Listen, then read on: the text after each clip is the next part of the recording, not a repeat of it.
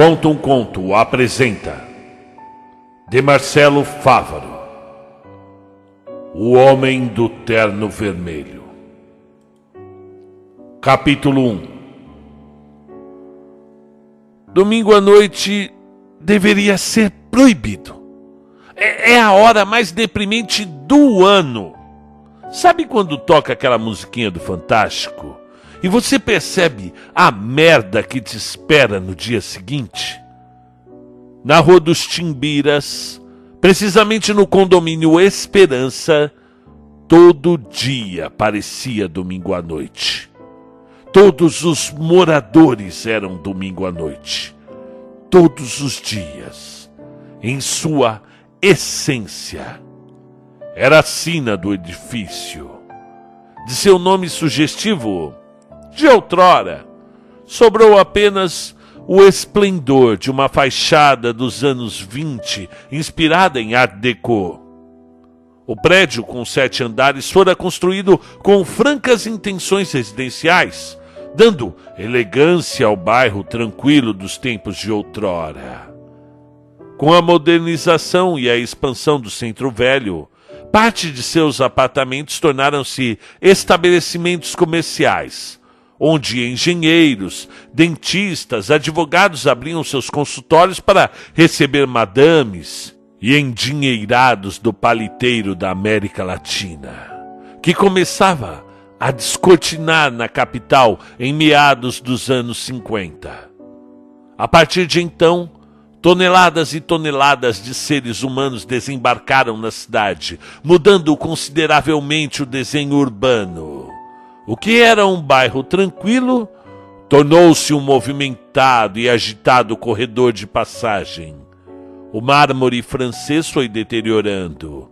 As janelas originais em madeira nobre foi dando lugar a placas de alumínio barato e a fachada enegreceu-se diante da fumaça, aquela fumaça constante de ônibus e caminhões.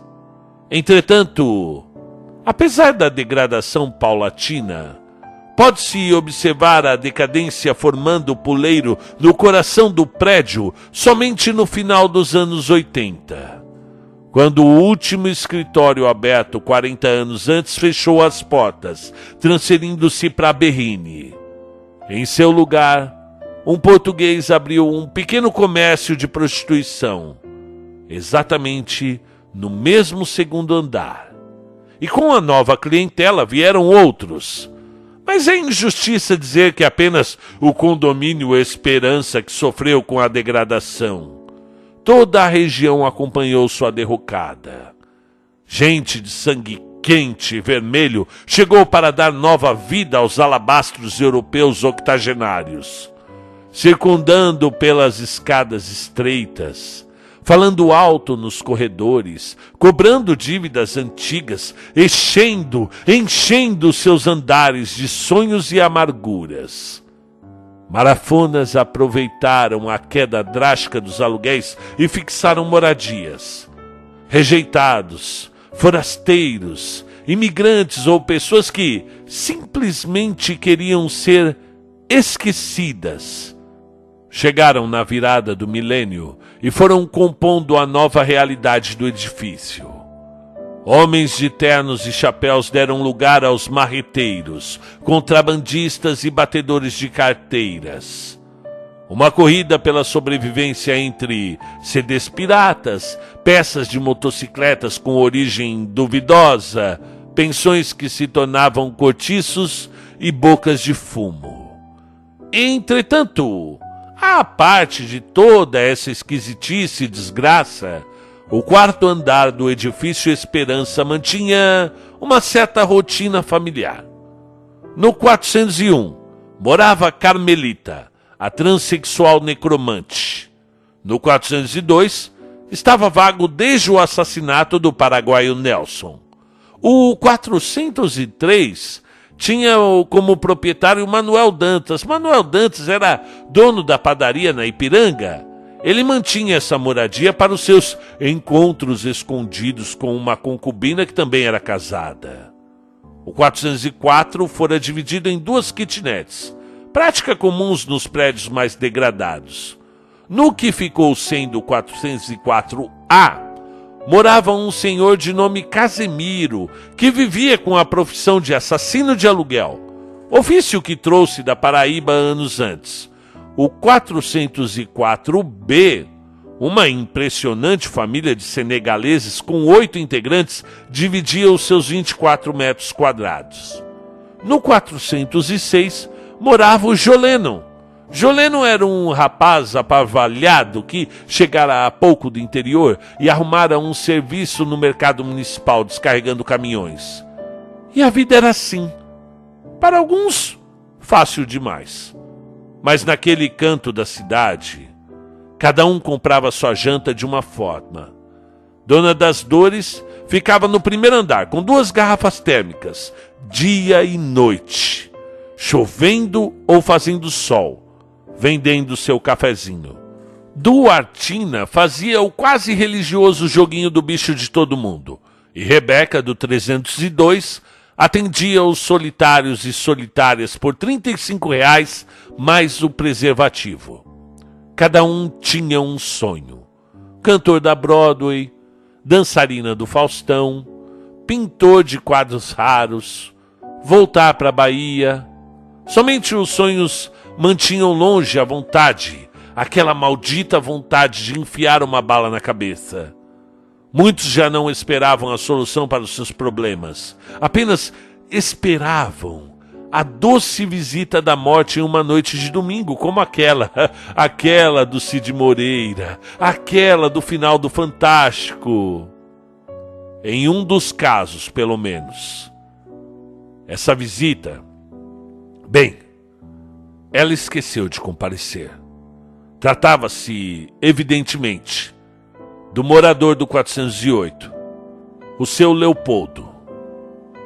Hoje é aniversário do seu Léo, observou Duartina enquanto enchia o seu copinho de café pela segunda vez. Ah, aquele velho rabugento, resmungou Rebeca, que vinha subindo com um cliente e ouviu a história. Ele é boa pessoa, viu, menina? Devolveu Dona das Dores, a do café. Só não gosta de sem vergonhice completou em um tom mais alto, provocando a meretriz, que sequer respondeu, sumindo pelo corredor. Dona das Dores tinha uma questão pessoal com Rebeca. A senhora do café, desconfiada, certa vez decidiu descer atrás do marido, que saíra pela terceira vez no mês para comprar cigarro e voltara sem. Desceu as escadas na ponta dos pés e pegou, o pegou entrando no apartamento da mariposa. A briga foi feia. A esposa, ofendida diante da afronta desrespeitosa, invadiu o escritório da mocinha para expulsar, conforme aprendera na igreja, o diabo da borboleta. A partir de então, as duas se evitavam. Mas há quem diga que o seu Joel continua indo comprar o cigarro, mesmo depois de ter parado de fumar. Olha que safadeza! Vai soltar a Patrícia Silveira, revelou Duartina indignada. Quem? A Patrícia Silveira, a presa mais famosa do país, aquela que matou os pais com as próprias mãos tem quase 20 anos. Ah, sim, eu lembro. E o que que tem? Ora, o que que tem? Ela é uma vagabunda? Ah, todo mundo comete erros. E matar o pai agora é um erro? Oh, não sei, Duartina, mas essa moça está pagando. E se a justiça soltar? Mas, é, é, mudando de assunto, como você sabe que hoje é aniversário do seu Léo? Questionou Dona das Dores, a moça do café, para Duartina. Ele não fala com ninguém? Ah, é que ele andou fazendo o jogo do bicho durante uns meses, sem nunca ganhar, confessou a moça. E eu tenho a memória boa, você sabe disso. Ele sempre jogava a data do nascimento dele, 2909. E ele nasceu nesse dia? É, pelo menos era o que ele dizia na época. Bom, aquele velho deve ter uns 100 anos. Nem tanto, né, dona das dores? Faz as contas. Estamos em. As duas não preferiram entrar no mérito matemático, mas acharam gentil cumprimentar o sujeito. É, pelo que eu conheço, continuou Duartina, ele nem sai de casa hoje.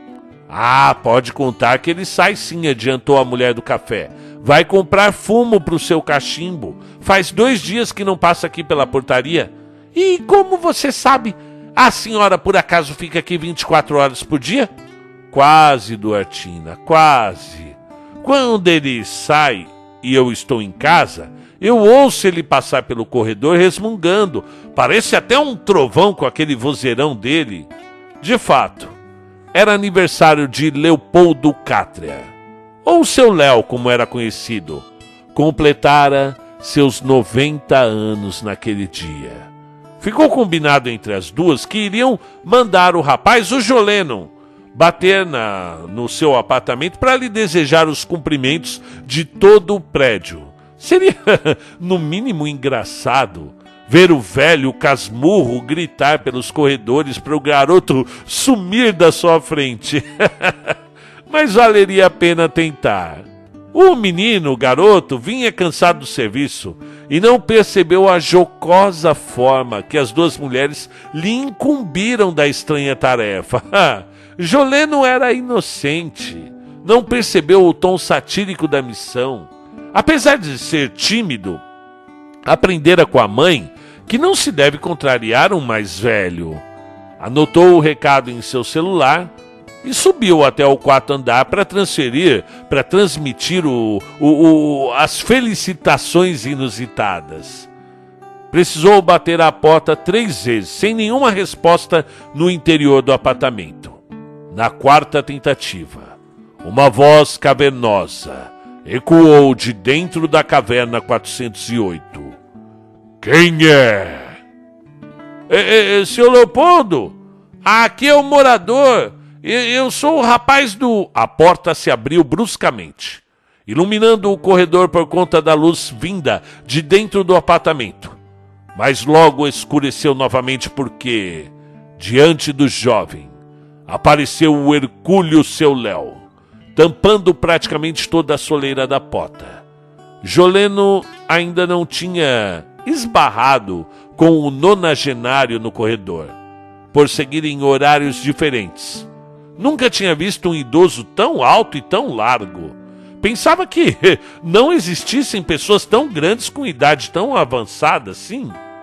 Via senhores velhinhos, encurvados, pequenininhos, decrépitos. Agora o velho à sua frente deveria ter quase dois metros de altura, com os ombros descomunais que atravessavam de ponta a ponta a sua passagem. Seus olhos eram duros e cinza o, com algo de inquiridor que carecia de placidez. Seu rosto era reto, com um maxilar quadrado, impassível, coberto por uma barba branca e rude, amarelada próximo à boca por conta das várias horas diárias de cachimbo.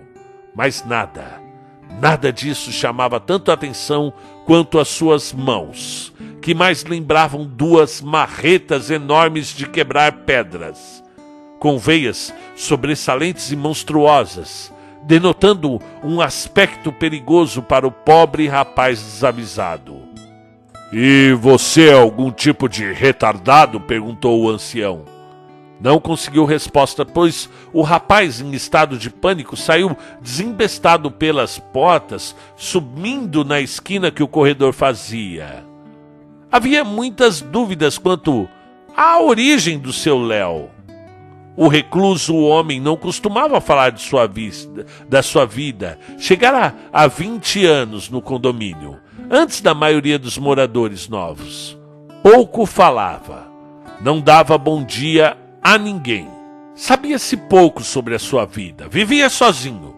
Queixava-se do governo, do barulho, do Palmeiras, dos imigrantes, dos transexuais, do cachorro pequinês da Dona Rita do 508, da chuva, da falta de chuva, enfim, era mesmo um reclamão.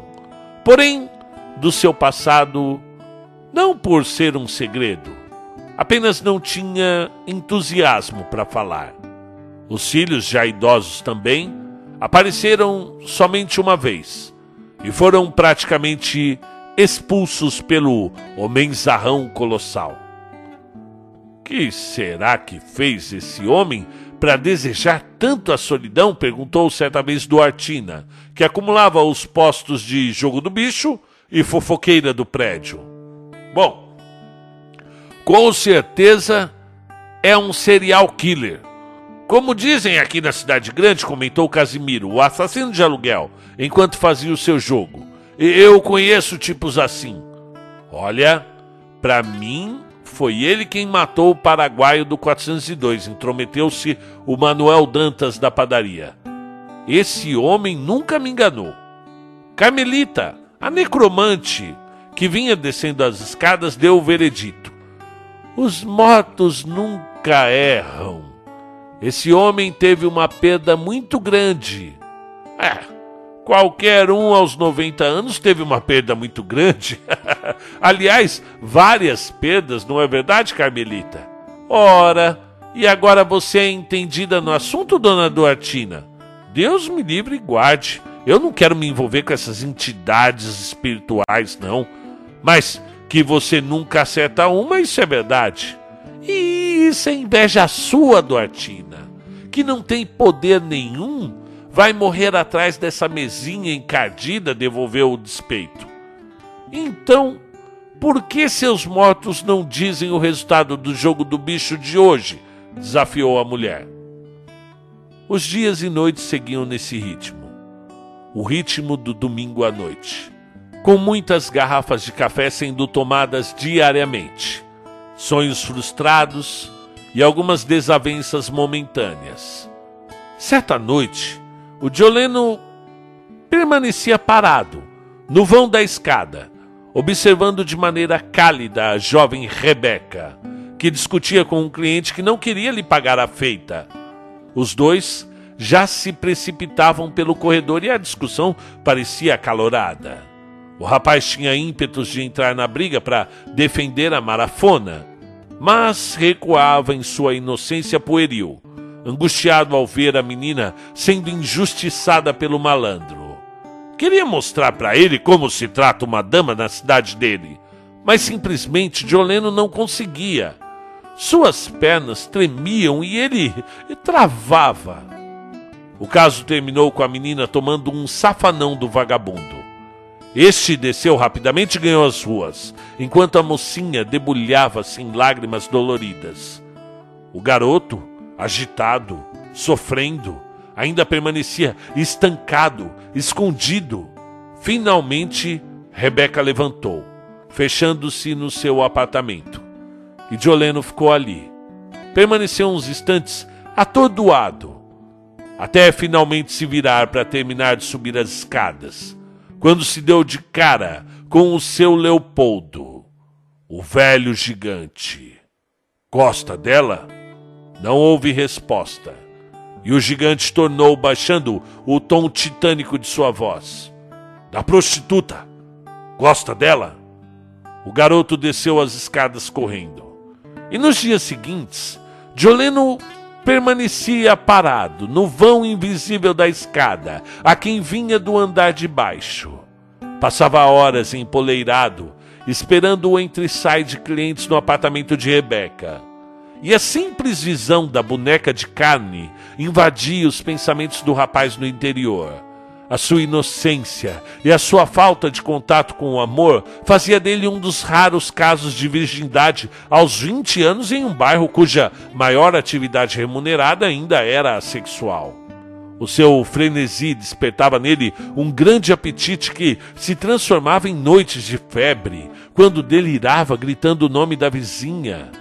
Começou na semana seguinte a filmar a marafona entrando, saindo e passando pelo corredor. Ela sequer se dava conta que despertava desejos insanos no caipira desenfreado. E certa noite, enquanto o espião suava frio diante de mais uma sessão de filmagens, o ancião gigante quase matou o rapaz de susto ao perguntar-lhe: Essa porcaria aí que você usa, consegue boas imagens? A princípio, o rapaz emudeceu, sentiu-se mal, as pernas enfraqueceram, e aí ele certificou-se de que Rebeca não percebera os dois e finalmente juntou coragem para responder. É, eu, eu, eu não estava filmando, senhor. Eu apenas. Ora! Agora acha que todo mundo é atrasado como você, garoto? Então, faz ou não faz boas imagens essa porcaria? Bem, ele filma em HD e. Bom, acho que serve. Quer ganhar 50 reais? O garoto ganhava 30 por dia descarregando caminhões. Não foi difícil convencê-lo a seguir o velho pelas ruas de São Paulo. O homem, evidentemente, andava em um trote devagar. Claro, 90 anos, mas decidido. Passos firmes de estancar uma perfuração petrolífera. Dificilmente andava com as palmas das mãos abertas. Sempre as levava levemente flexionadas, como se estivesse para golpear alguém. Os seus olhos a tudo observavam, debaixo de uma espessa e branca sobrancelha. Viam a cidade diferente. Não mais a São Paulo que era dele, aquela São Paulo.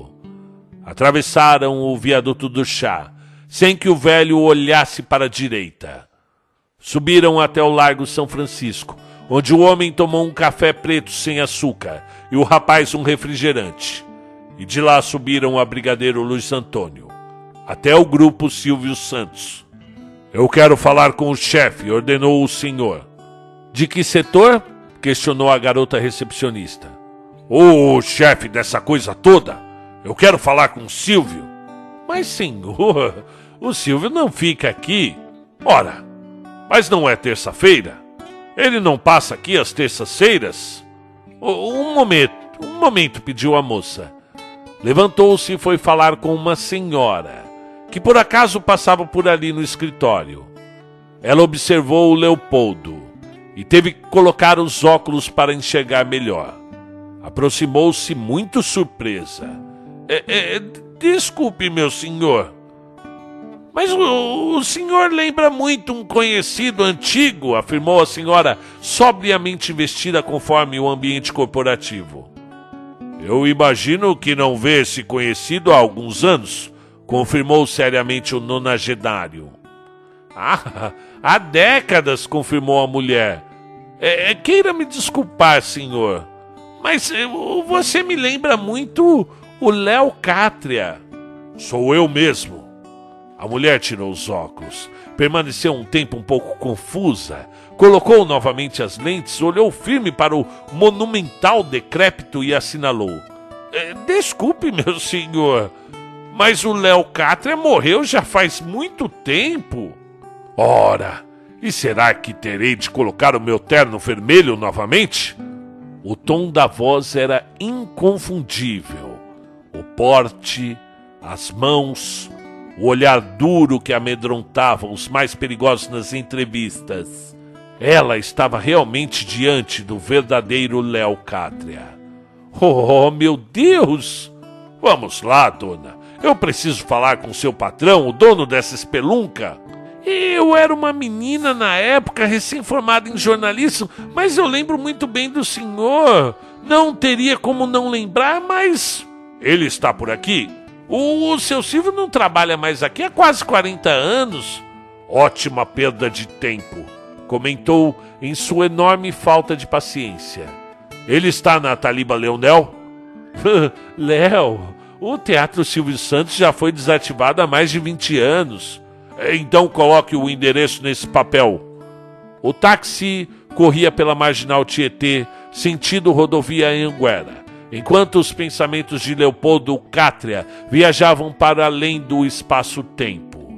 Vinha incomodando, vinha o incomodando para não dizer o atormentando, a frequência com que velhos fantasmas vinham visitá-lo.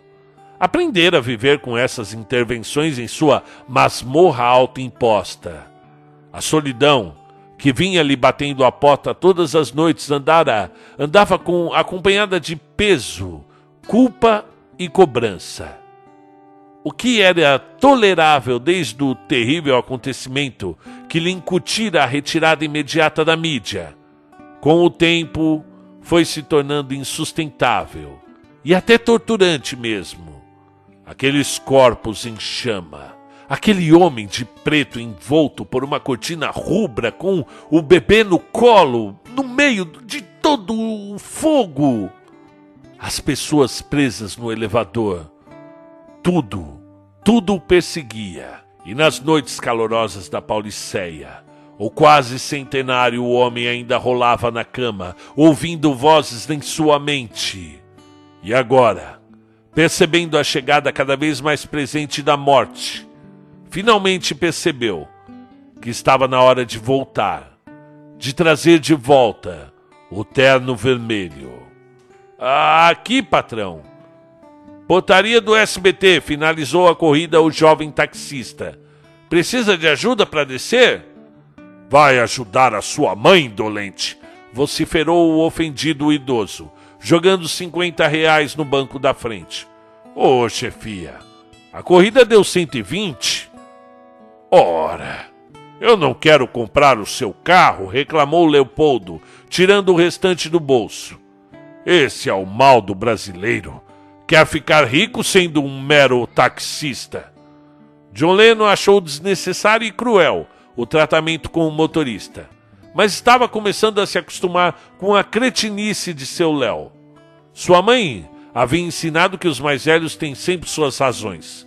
E desde cedo, Joleno colocou na cabeça que não estava ali para entender as coisas.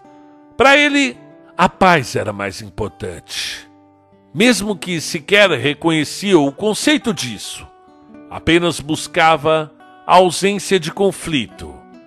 Instintivamente procurava situações amenas, pois sua mente não lidava muito bem com embates. Suas pernas sempre estancavam e a língua dizia coisas idiotas.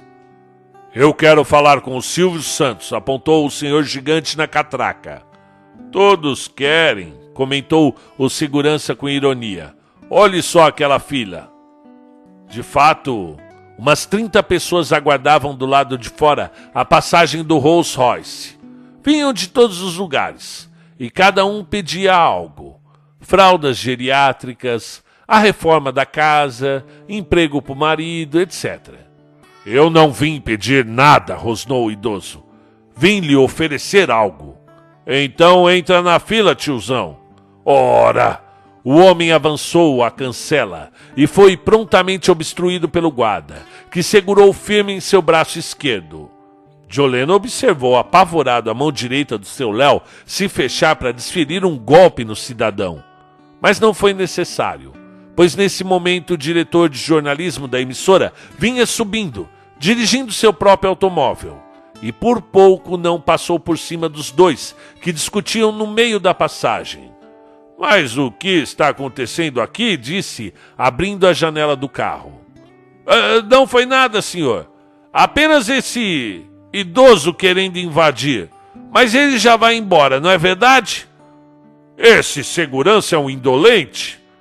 Ô, ô seu Léo, não é melhor a gente ir? perguntou Dioleno baixinho. Ora, disse o idoso ao diretor. Vá lá o senhor e avise o Silvio Santos que Léo Catra quer lhe propor algo. Propor algo pro Silvio, repetiu descontraidamente. É, peraí. Espera um pouquinho. O senhor disse que era quem? e eu uso aparelho nos ouvidos. O senhor não? Meu nome é Léo Cátria, o homem do terno vermelho. Mas, eh, senhor, o Léo Cátria morreu. Garanto que não. Chama o seu patrão. Olha, faz assim. Encosta ali na, na, na portaria. Faz um crachá. E, e, quem é esse rapaz? Esse é meu cinegrafista, disparou Léo, referindo-se a Joleno, que se surpreendeu mais do que o diretor. Tá bom, que seja, entre os dois. Os escritórios modernos, com janelas espelhadas e mesas de vidro, chamavam a atenção do jovem acompanhante. Já Léo Cátria Preferia as antigas salas em mogno, com sofás de couro negro e quadros clássicos. Essa modernidade clean era enfadonha a ele. De fato, esse minimalismo irritava o homem. Então o senhor diz ser quem diz ser o próprio. Oh, o senhor vai ter que nos desculpar, disse o diretor, concordando com o seu assistente. Nós estudamos as técnicas de jornalismo do Léo Catra, isso é matéria obrigatória em qualquer curso de jornalismo decente, até no exterior. Mas o Léo Catra morreu e faz muito tempo cobrindo o Joelma. De fato, essa era uma versão oficial dada à mídia e ao público, lembrou Leopoldo amargamente. Mas não fora exatamente assim que ocorreu. Eu estou vivo e quero voltar ao trabalho, afirmou Leopoldo com convicção. Olha, senhor, o que diz é bem sério. Eu era muito novo quando noticiaram sua morte. Entretanto, como disse, ouvimos falar muito de Cátria no curso inteiro de jornalismo. Assistimos todas as reportagens desde os anos 60 e, e sabemos que, bem, olhando assim, é mesmo o senhor, a voz, tudo, claro. mesmo quase depois de 50 anos, a sua voz é inconfundível, mas a gente não entende. É, meu filho. Aconteceu muita coisa naquele dia do Joelma, mas tudo ficou para trás. E eu espero, pelo menos, afirmou o senhor. Bom, nós temos muitas referências em nossa profissão, confessou o diretor mas todos eles tinham o senhor como ídolo. O próprio Gil Gomes, o Jacinto Figueira Júnior, lembra dele? O homem do sapato branco. Até o Rubem Fonseca, que era escritor, adorava o seu trabalho.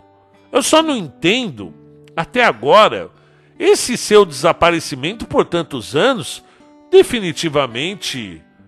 Me coloca com Silvio, solicitou o senhor. Duas horas mais tarde, a entrada do homem foi liberada no escritório luxuoso do dono da emissora. Ah, bom dia! Bom dia, Silvio. Mas então é você mesmo, Leocátria? Mas, mas que surpresa!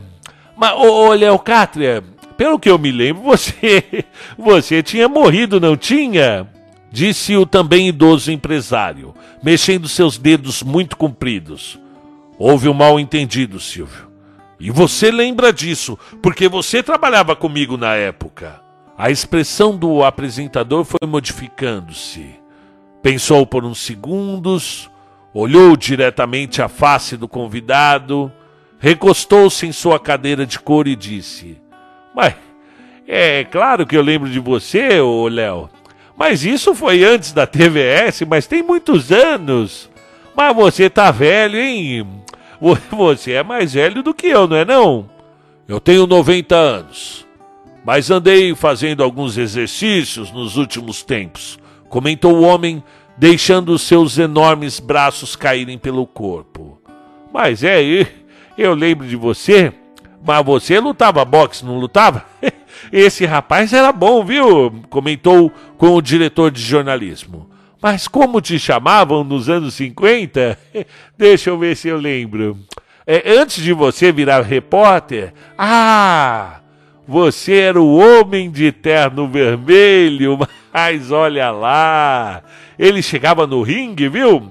Todo de terno, um terno rubro igual sangue. Eu lembro porque eu era rapaz e assistia a Forja dos Campeões. Você lembra disso, Léo? Você lembra desse torneio? Aquele da Gazeta Esportiva, não é, Silvio? Mas é esse mesmo. Você lutou até com o Éder Joffre, eu lembro. É, foi uma bela luta aquela. Se me dessem só mais um assalto. Mas eu lembro, lembro, mas foram bons tempos, viu? Mas me diga uma coisa, viu, Léo? Você não veio aqui para falar de boxe, não veio? Eu quero voltar a trabalhar, Silvio. Eu tenho uma proposta para te fazer. Mas você tá velho, Léo. Mas eu ainda sei contar uma boa história. Bom, imagino. Olhem só para esse velho, disse o dono do baú, apontando a caneta para Léo Catre. E ele saía das lutas e ia jantar com a gente. E que cobria o jornalismo esportivo lá na Rádio Nacional, se lembra? E, e quem me chamou para fazer as caravanas em circos, apresentando espetáculos? ai, ai, ai, mas foi muito bom aqueles tempos, não foi, Léo? Disse o ídolo olhando para o teto e rindo melancolicamente. Mas hoje em dia não tem mais lugar para você. As pessoas nem lembram mais quem é o homem do terno vermelho. De fato, Léo Cátria, o homem do terno vermelho, fora pugilista até meados dos anos 60, quando se tornou o maior repórter policial da rádio e depois da televisão.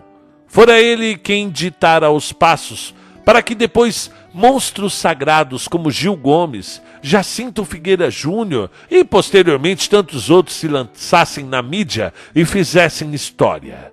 O seu terno vermelho destoava mesmo em televisores em preto e branco, pois era a melhor cor que contrastava com sua pele nos aparelhos monocromáticos. Após 1970, com as TVs em cores, o repórter experimentou a glória com seu público o venerando pelas ruas. Era difícil até andar, jantar em algum restaurante. A sua pinta de galã associada à fama deixava-o nos patamares de atores de novela como Francisco Cuoco, Tarcísio Meira. Eu lembro de você, mas quando você se retirou de cena, Léo, foi no, no incêndio do Joelma, não foi? O gigante baixou a cabeça, atormentado pelas lembranças ruins dessa desgraça. A culpa o atormentava mais uma vez, depois de 40 anos. Alguns disseram que ele havia morrido. Saiu até no Notícias Populares. E ele não se preocupou em desmentir. Fechou-se em seu sítio em Guararema. E de lá só saiu nos anos 2000, quando os seus filhos praticamente o expulsaram de lá, forçando-o a alugar um velho apartamento no quarto andar do condomínio Esperança. O homem fechou fortemente o punho em cima da mesa monumental do antigo colega de trabalho. Foi, Silvio. Foi no Joelma. Mas eu preciso voltar. O apresentador ficou observando com um olhar grave profundo conhecedor de pessoas, já ouvira pedidos surpreendentes nos seus também quase 90 anos de estrada. Bem, olha, amigo, hoje em dia as pessoas não se interessam mais por suas histórias. Ah, elas estão ligadas com essa coisa de internet, celulares, Antigamente o Brasil inteiro parava para te ver, te ouvir. Eu lembro muito bem. Eu lembro do caso das irmãs gêmeas que você conduziu toda a reportagem como se alguém tivesse escrito. É, Léo, você foi um ícone. Mas hoje, bem, você não tem algum neto para brincar, não? Vai curtir sua vida. Silvio, uma chance. Pelos velhos tempos. Mais uma vez o bilionário olhou longamente para o semblante de Léo Cátria. Baixou a vista, mexeu em alguns papéis e por um instante teve um daqueles insights. Tirou seus óculos, apertou o viva voz do interfone. Adilson, manda entrar o rapaz que está aguardando, o youtuber. Um jovem de aproximadamente vinte e poucos anos foi introduzido na sala, acompanhado de seu agente. Então quer dizer que você tem um canal de notícias, é isso? Questionou o homem de 2 bilhões de reais. É, sim, Silvio. Eu tenho 10 milhões de inscritos. E do que fala geralmente esse canal? Bom, eu trago notícias que o povão gosta, Silvio. Coisas populares, histórias inacreditáveis. É, tá aí vocês dois vão participar de um reality jornalístico. Mas ó, filmem tudo, não percam nada. Vão atrás de uma história inacreditável. Ah, vai ser bom demais. ó, esse vai ser o nome do programa. Um rapaz de 20 anos contra um velho de 90. o novo versus o clássico. Youtuber contra um terno vermelho. Vai ser muito bom, muito bom. A sorte estava lançada. Leopoldo Cátria e seu ajudante Joe Lennon teriam três dias para encontrar uma história de suas vidas. O dono da emissora liberou, liberou um cartão de crédito mínimo para que comprassem roupas novas, pegassem um táxi, etc. Já na rua, o garoto ainda não acreditava na loucura que havia se metido.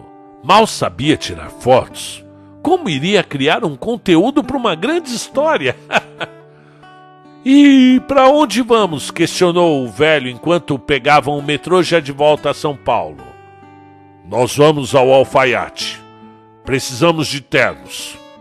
E tomara que ele não tenha morrido. Respondeu sorridente o nonagenário. Fim da parte 1.